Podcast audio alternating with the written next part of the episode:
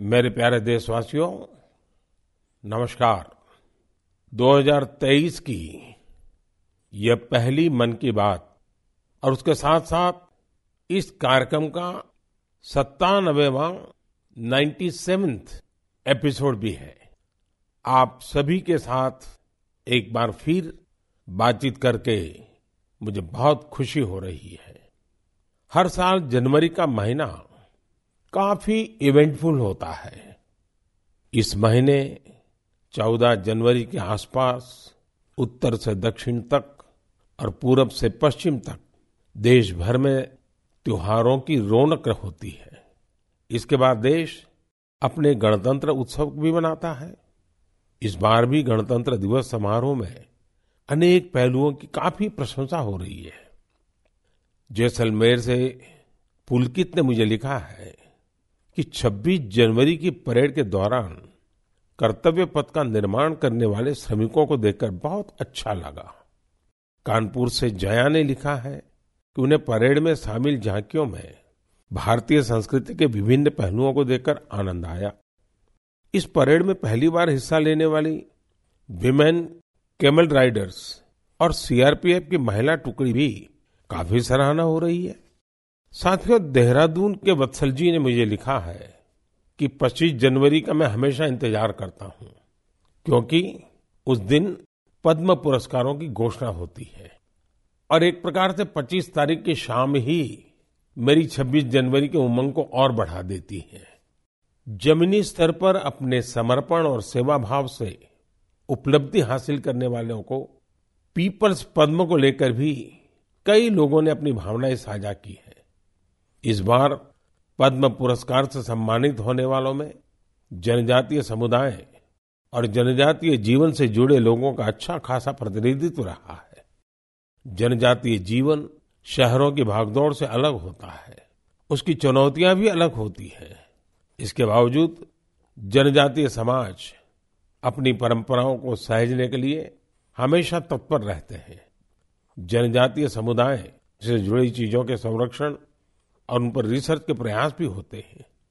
ऐसे ही टोटो, हो, कुई, कुवी और मांडा जैसी जनजातीय भाषाओं पर काम करने वाले कई महानुभावों को पद्म पुरस्कार मिले हैं। यह हम सभी के लिए गर्व की बात है। धानीराम टोटो जानूम सी सॉय और बी रामकृष्ण रेड्डी जी के नाम अब तो पूरा देश उनसे परिचित हो गया है। सिद्धि जारवा और ओंगे जैसे आदि जनजाति के साथ काम करने वाले लोगों को भी इस बार सम्मानित किया गया है। जैसे हीराबाई लोबी रतन चंद्र कार और ईश्वर चंद्र वर्मा जी। जनजातीय समुदाय हमारी धरती, हमारी विरासत का अभिन्न हिस्सा रहे हैं। देश और समाज के विकास में उनका योगदान बहुत महत्वपूर्ण है। उनके लिए काम करने वाले व्यक्तित्वों का सम्मान नई पीढ़ी को भी प्रेरित करेगा। इस वर्ष पद्म पुरस्कारों की गूंज उन इलाकों में भी सुनाई दे रही है, जो नक्सल प्रभावित हुआ करते थे। अपने प्रयासों से नक्सल प्रभावित क्षेत्रों में गुमराह युवकों को सही राह दिखाने वालों को पद्म पुरस्कारों से सम्मानित किया गया है। इसके लिए कांकेर में लकड़ी पर नकाशी करने वाले अजय कुमार मंडावी और गढ़चिरौली के प्रसिद्ध झाड़ीपट्टी रंगभूमि से जुड़े परशुराम कोमाजी खुणे को भी ये सम्मान मिला है।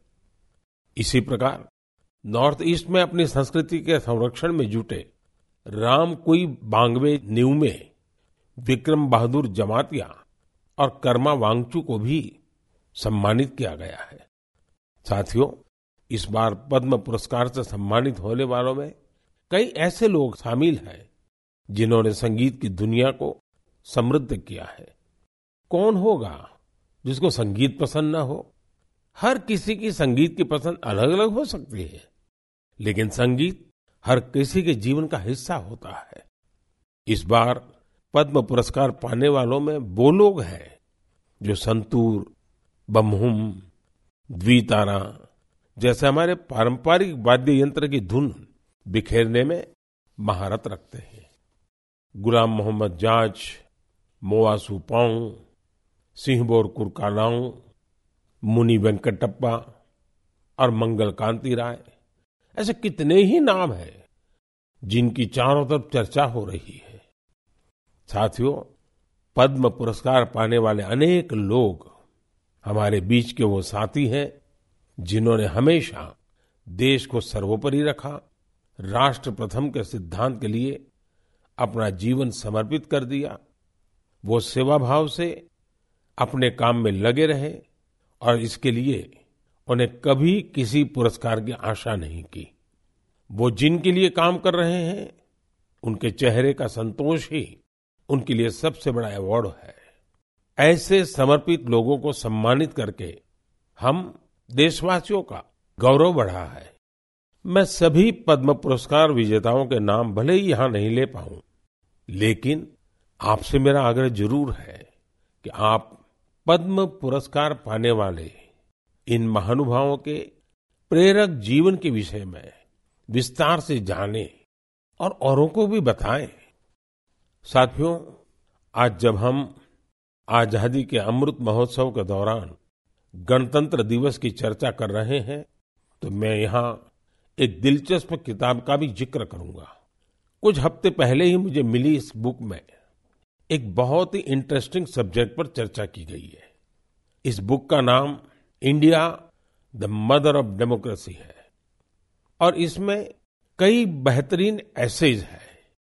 भारत दुनिया का सबसे बड़ा लोकतंत्र है और हम भारतीयों को इस बात का गर्व भी है कि हमारा देश मदर ऑफ़ डेमोक्रेसी भी है। लोकतंत्र हमारी रगों में है, हमारी संस्कृति में है। सदियों से यह हमारे कामकाज का भी एक अभिन्न हिस्सा रहा है। स्वभाव से हम एक डेमोक्रेटिक सोसाइटी है। डॉक्टर अंबेडकर ने बौद्ध भिक्षु संघ की तुलना भारतीय संसद से की थी। उन्होंने उसे एक ऐसी संस्था बताया था जहाँ मोशंस रिजोल्यूशंस कोरम वोटिंग और वोटों की गिनती के लिए कई नियम थे। बाबा साहब का मानना था कि भगवान बुद्ध को इसकी प्रेरणा उस समय की राजनीतिक व्यवस्थाओं से मिली होगी। तमिलनाडु में एक छोटा लेकिन चर्चित गाँव है उतिर मेरूर। यहाँ 1100-1200 साल पहले का एक शिलालेख दुनिया भर को अचंभित करता है। यह शिलालेख एक मिनी कॉन्स्टिट्यूशन की तरह है। इसमें विस्तार से बताया गया है कि ग्राम सभा का संचालन कैसे होना चाहिए और उसके सदस्यों के चयन की प्रक्रिया क्या हो। हमारे देश के इतिहास में डेमोक्रेटिक वैल्यूज़ का एक और उदाहरण है। बारहवीं सदी के भगवान बसवेश्वर का अनुभव मंडपम। यहाँ फ्री डिबेट और डिस्कशन को प्रोत्साहन दिया जाता था। आपको ये जानकर हैरानी होगी यह मागना कार्टा से भी पहले की बात है। वारंगल के काकीय वंश के राजाओं की गणतांत्रिक परंपराएँ भी बहुत प्रसिद्ध थी।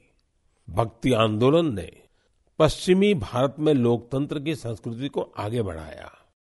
बुक में सिख पंथ की लोकतांत्रिक भावना पर भी एक लेख को शामिल किया गया है, जो गुरु नानक देव जी के सर्वसम्मति से लिए गए निर्णयों पर प्रकाश डालता है।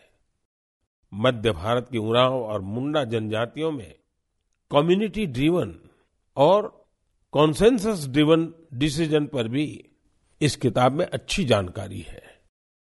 आप इस किताब को पढ़ने के बाद महसूस करेंगे कि कैसे देश के हर हिस्से में सदियों से लोकतंत्र की भावना प्रवाहित होती रही है।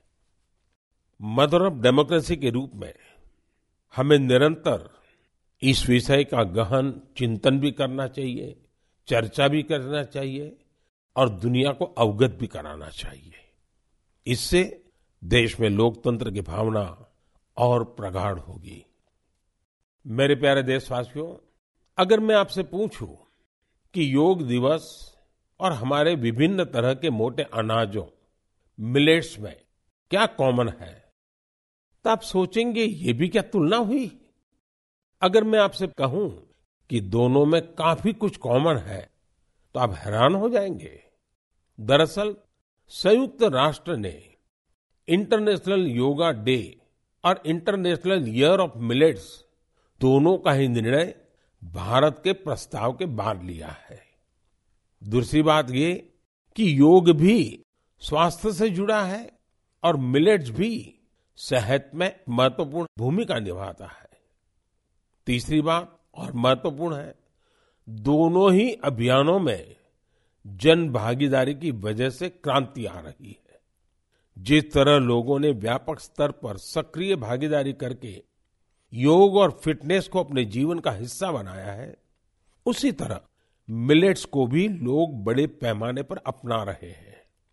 लोग अब मिलेट्स को अपने खान पान का हिस्सा बना रहे हैं। इस बदलाव का बहुत बड़ा प्रभाव भी दिख रहा है। इससे एक तरफ़ वो छोटे किसान बहुत उत्साहित है, जो पारंपरिक रूप से मिलेट्स का उत्पादन करते थे।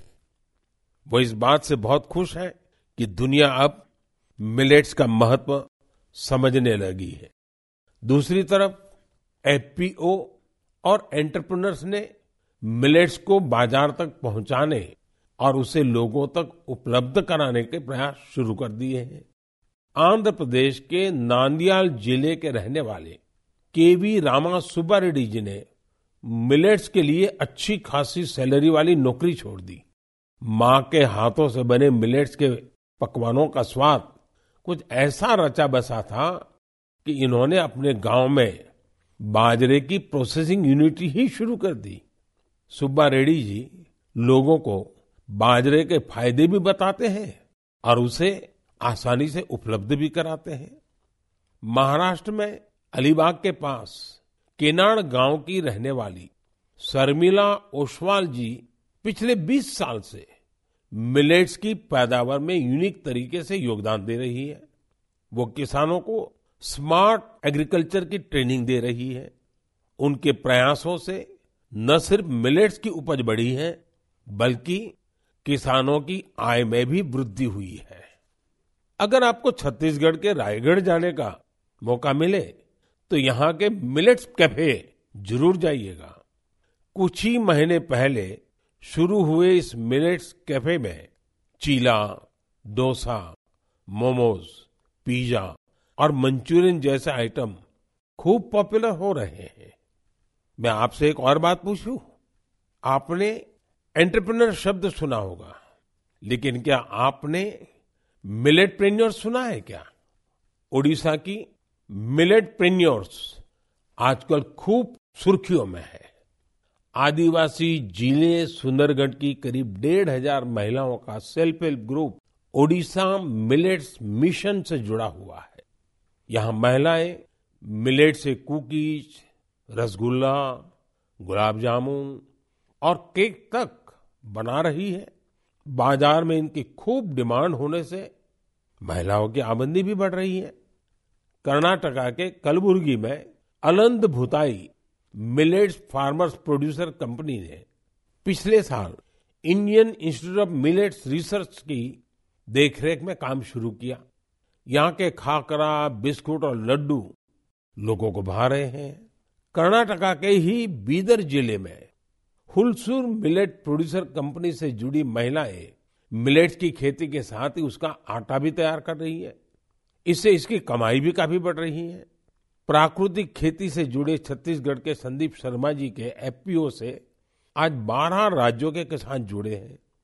बिलासपुर का यह एफपीओ आठ प्रकार के मिलेट्स का आटा और उसके व्यंजन बना रहा है। साथियों, आज हिंदुस्तान के कोने कोने में जी ट्वेंटी की समिट्स लगातार चल रही है। और मुझे खुशी है कि देश के हर कोने में, जहाँ भी जी ट्वेंटी की समिट हो रही है मिलेट से बने पौष्टिक और स्वादिष्ट व्यंजन उसमें शामिल होते हैं।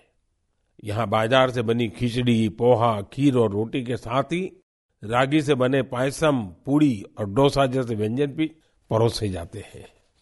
जी ट्वेंटी के सभी वेन्यूज पर मिलेट एग्जीबिशन में, मिलेट से बनी हेल्थ ड्रिंक सीरियल्स और नूडल्स को शोकेस किया गया। दुनिया भर में इंडियन मिशंस भी इनकी लोकप्रियता बढ़ाने के लिए भरपूर प्रयास कर रहे हैं।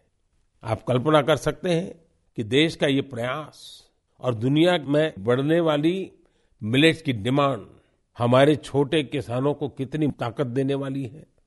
मुझे देखकर भी अच्छा लगता है कि आज जितने तरह की नई नई चीज़ें मिलेट से बनने लगी हैं वो युवा पीढ़ी को भी उतनी ही पसंद आ रही है। इंटरनेशनल ईयर ऑफ़ मिलेट्स की ऐसी शानदार शुरुआत के लिए और उसको लगातार आगे बढ़ाने के लिए मैं मन की बात के श्रोताओं को भी बधाई देता हूँ। मेरे प्यारे देशवासियों, जब आपसे कोई टूरिस्ट हब गोवा की बात करता है तो आपके मन में क्या ख्याल आता है? स्वाभाविक है। गोवा का नाम आते ही सबसे पहले यहाँ की खूबसूरत कोस्टलाइन बीचेज और पसंदीदा खान पान की बातें ध्यान में आने लगती है। लेकिन गोवा में इस महीने कुछ ऐसा हुआ जो बहुत सुर्खियों में है। आज मन की बात में मैं इसे आप सबके साथ साझा करना चाहता हूँ। गोवा में हुआ ये इवेंट है पर्पल फेस्ट। इस फेस्ट को 6 से 8 जनवरी तक पणजी में आयोजित किया गया। दिव्यांग जनों के कल्याण को लेकर यह अपने आप में एक अनूठा प्रयास था। पर्पल फेस्ट कितना बड़ा मौका था। इसका अंदाज़ा आप सभी इस बात से लगा सकते हैं कि पचास हज़ार से भी ज़्यादा हमारे भाई बहन इसमें शामिल हुए। यहाँ आए लोग इस बात को लेकर रोमांचित थे कि वो अब मिरामार बीच घूमने का भरपूर आनंद उठा सकते हैं। दरअसल, मिरामार बीच हमारे दिव्यांग भाई बहनों के लिए गोवा के एक्सेसिबल बीचेज में से एक बन गया है। यहाँ पर cricket tournament, table tennis tournament, marathon competition के साथ ही एक डीप ब्लाइंड कन्वेंशन भी आयोजित किया गया। यहाँ यूनिक बर्ड वॉचिंग प्रोग्राम के अलावा एक फ़िल्म भी दिखाई गई।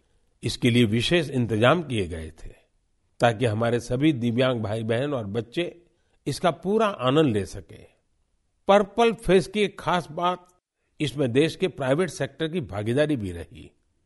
उनकी ओर से ऐसे प्रोडक्ट्स को शोकेस किया गया, जो दिव्यांग फ्रेंडली है। इस फेस्ट में दिव्यांग कल्याण के प्रति जागरूकता बढ़ाने के अनेक प्रयास देखे गए। पर्पल फेस्ट को सफल बनाने के लिए मैं इसमें हिस्सा लेने वाले सभी लोगों को बधाई देता हूँ। इसके साथ ही उन वॉलेंटियर्स का भी अभिनंदन करता हूँ, जिन्होंने इसे ऑर्गेनाइज करने के लिए रात दिन एक कर दिए। मुझे पूरा विश्वास है कि एक्सेसिबल इंडिया के हमारे विजन को साकार करने में इस प्रकार के अभियान बहुत ही कारगर साबित होंगे। मेरे प्यारे देशवासियों, अब मन की बात में, मैं एक ऐसे विषय पर बात करूँगा, जिसमें आपको आनंद भी आएगा, गर्व भी होगा और मन कह उठेगा, वाह भाई वाह, दिल खुश हो गया। देश के सबसे पुराने साइंस इंस्टीट्यूशंस में से एक, बेंगलुरु का, इंडियन इंस्टीट्यूट ऑफ़ साइंस यानी आईआईएससी एक शानदार मिसाल पेश कर रहा है। मन की बात में मैं पहले इसकी चर्चा कर चुका हूँ कि कैसे इस संस्थान की स्थापना के पीछे भारत की दो महान विभूतियाँ जमशेद जी टाटा और स्वामी विवेकानंद की प्रेरणा रही है। तो आपको और मुझे आनंद और गर्व दिलाने वाली बात यह है कि साल 2022 में इस संस्थान के नाम कुल 145 पेटेंट्स रहे हैं। इसका मतलब है, हर पाँच दिन में दो पेटेंट्स ये रिकॉर्ड अपने आप में अद्भुत है। इस सफलता के लिए मैं आईआईएससी की टीम को भी बधाई देना चाहता हूँ। साथियों, आज पेटेंट फाइलिंग में भारत की रैंकिंग सातवीं और ट्रेडमार्क्स में पांचवी है। सिर्फ़ पेटेंट्स की बात करें तो पिछले पाँच वर्षों में इसमें करीब 50 प्रतिशत की वृद्धि हुई है। ग्लोबल इनोवेशन इंडेक्स में भी भारत की रैंकिंग में ज़बरदस्त सुधार हुआ है और अब वो चालीसवें पर आ पहुँची है। जबकि 2015 में भारत ग्लोबल इनोवेशन इंडेक्स में 80 नंबर के भी पीछे था। एक और दिलचस्प बात मैं आपको बताना चाहता हूँ भारत में पिछले 11 वर्षों में पहली बार डोमेस्टिक पेटेंट फाइलिंग की संख्या फॉरेन फाइलिंग से अधिक देखी गई है। ये भारत के बढ़ते हुए वैज्ञानिक सामर्थ्य को भी दिखाता है। साथियों, हम सभी जानते हैं कि 21वीं सदी की ग्लोबल इकोनॉमी में नॉलेज ही सर्वोपरि है। मुझे विश्वास है कि भारत के टेकेड का सपना, हमारे इनोवेटर्स और उनके पेटेंट्स के दम पर ज़रूर पूरा होगा। इससे हम सभी अपने ही देश में तैयार वर्ल्ड क्लास टेक्नोलॉजी और प्रोडक्ट का भरपूर लाभ ले सकेंगे। मेरे प्यारे देशवासियों, नमो ऐप पर मैंने तेलंगाना के इंजीनियर विजय जी की एक पोस्ट देखी। इसमें विजय जी ने ई वेस्ट के बारे में लिखा है। विजय जी का आग्रह है कि मैं मन की बात में इस पर चर्चा करूँ। इस कार्यक्रम में पहले भी हमने वेस्ट टू वेल्थ यानी कचरे से कंचन के बारे में बातें की है। लेकिन आइए, आज इसी से जुड़ी ई वेस्ट की चर्चा करते हैं। साथियों, आज हर घर में मोबाइल फ़ोन लैपटॉप टैबलेट जैसी डिवाइसेस आम हो चली है। देश भर में इनकी संख्या बिलियंस में होगी। आज के लेटेस्ट डिवाइस भविष्य के ई वेस्ट भी होते हैं। जब भी कोई नई डिवाइस खरीदता है या फिर अपनी पुरानी डिवाइस को बदलता है तो यह ध्यान रखना ज़रूरी हो जाता है कि उसे सही तरीके से डिस्कार्ड किया जाता है या नहीं। अगर ई वेस्ट को ठीक से डिस्पोज नहीं किया गया तो यह हमारे पर्यावरण को भी नुकसान पहुँचा सकता है। लेकिन अगर सावधानी पूर्वक ऐसा किया जाता है तो ये रिसाइकल और रीयूज की सर्कुलर इकोनॉमी की बहुत बड़ी ताकत बन सकता है। संयुक्त राष्ट्र की एक रिपोर्ट में बताया गया था कि हर साल 50 मिलियन टन ई वेस्ट फेंका जा रहा है। आप अंदाज़ा लगा सकते हैं कि कितना होता है? मानव इतिहास में जितने कमर्शियल प्लेन बने हैं। उन सभी का वज़न मिला दिया जाए तो भी जितना ई वेस्ट निकल रहा है, उसके बराबर नहीं होगा। ये ऐसा है जैसे हर सेकंड 800 लैपटॉप फेंक दिए जा रहे हो। आप जानकर चौंक जाएँगे कि अलग अलग प्रोसेस के ज़रिए इस ई वेस्ट से करीब 17 प्रकार के प्रेशस मेटल्स निकाले जा सकते हैं। इसमें गोल्ड सिल्वर कॉपर और निकल शामिल है। इसलिए ई वेस्ट का सदुपयोग करना कचरे को कंचन बनाने से कम नहीं है। आज ऐसे स्टार्टअप्स की कमी नहीं जो इस दिशा में इनोवेट काम कर रहे हैं। आज करीब 500 ई वेस्ट रिसाइकलर्स इस क्षेत्र से जुड़े हैं और बहुत सारे नए उद्यमियों को भी इससे जोड़ा जा रहा है। इस सेक्टर ने हज़ारों लोगों को सीधे तौर पर रोज़गार भी दिया है। बेंगलुरु की ई परिसरा ऐसे ही एक प्रयास में जुटी है। इसने प्रिंटेड सर्किट बोर्ड्स की कीमती धातुओं को अलग करके ही स्वदेशी टेक्नोलॉजी विकसित की है।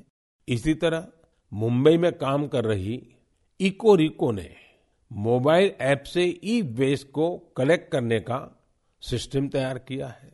उत्तराखंड के रुड़की की एटेरो रिसाइकलिंग ने तो इस क्षेत्र में दुनिया भर में कई पैटर्न्स हासिल किए हैं। इसने भी खुद की ई वेस्ट रिसाइकल टेक्नोलॉजी तैयार कर काफ़ी नाम कमाया है।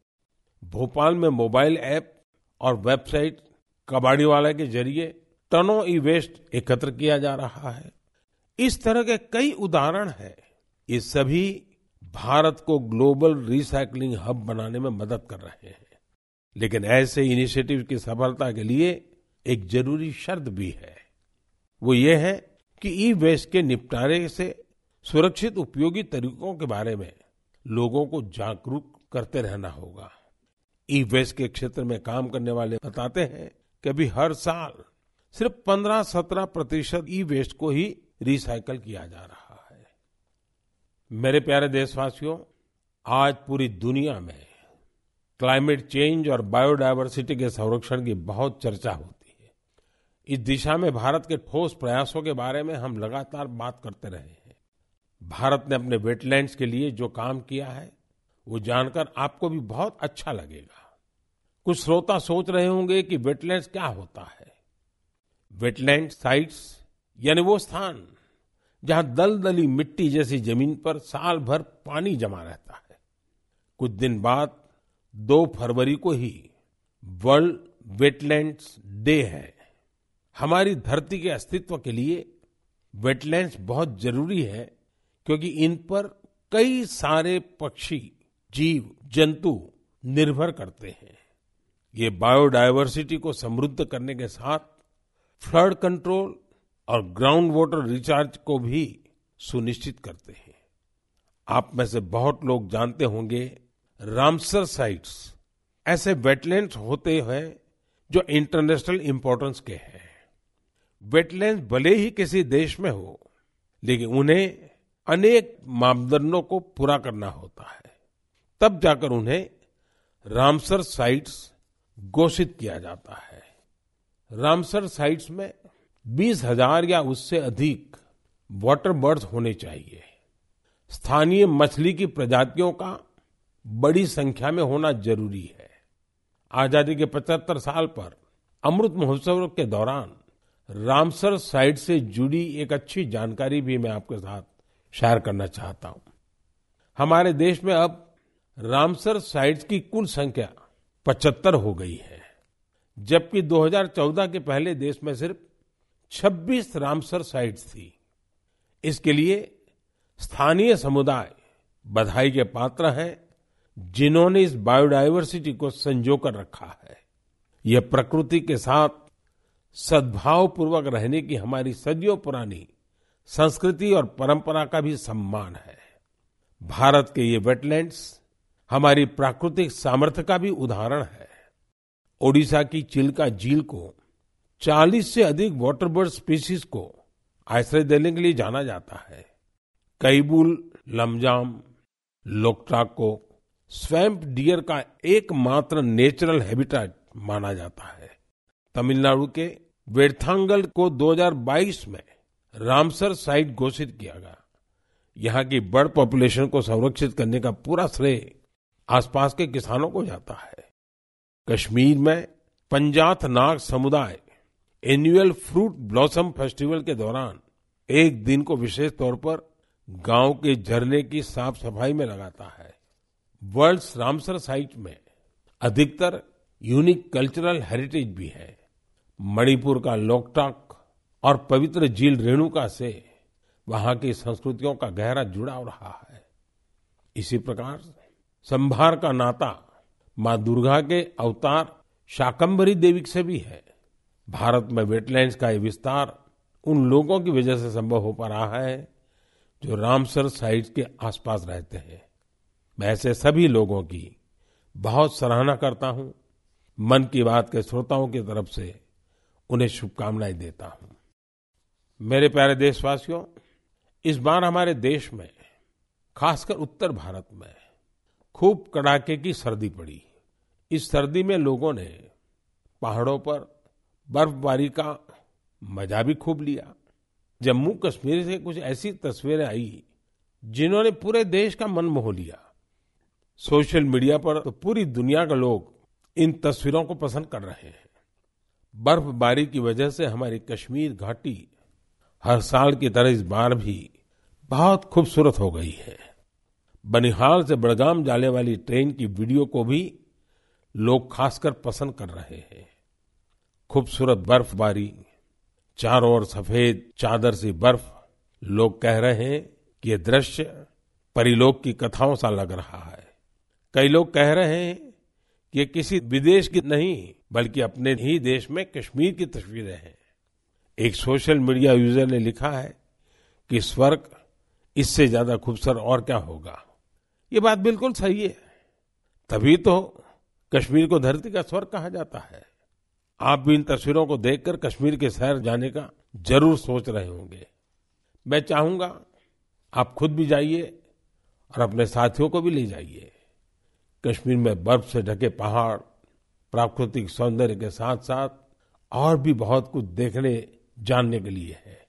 जैसे कि कश्मीर के सैयदाबाद में विंटर गेम्स आयोजित किए गए। इन गेम की थीम थी स्नो क्रिकेट। आप सोच रहे होंगे कि स्नो क्रिकेट तो ज़्यादा ही रोमांचक खेल होगा। आप बिल्कुल सही सोच रहे हैं।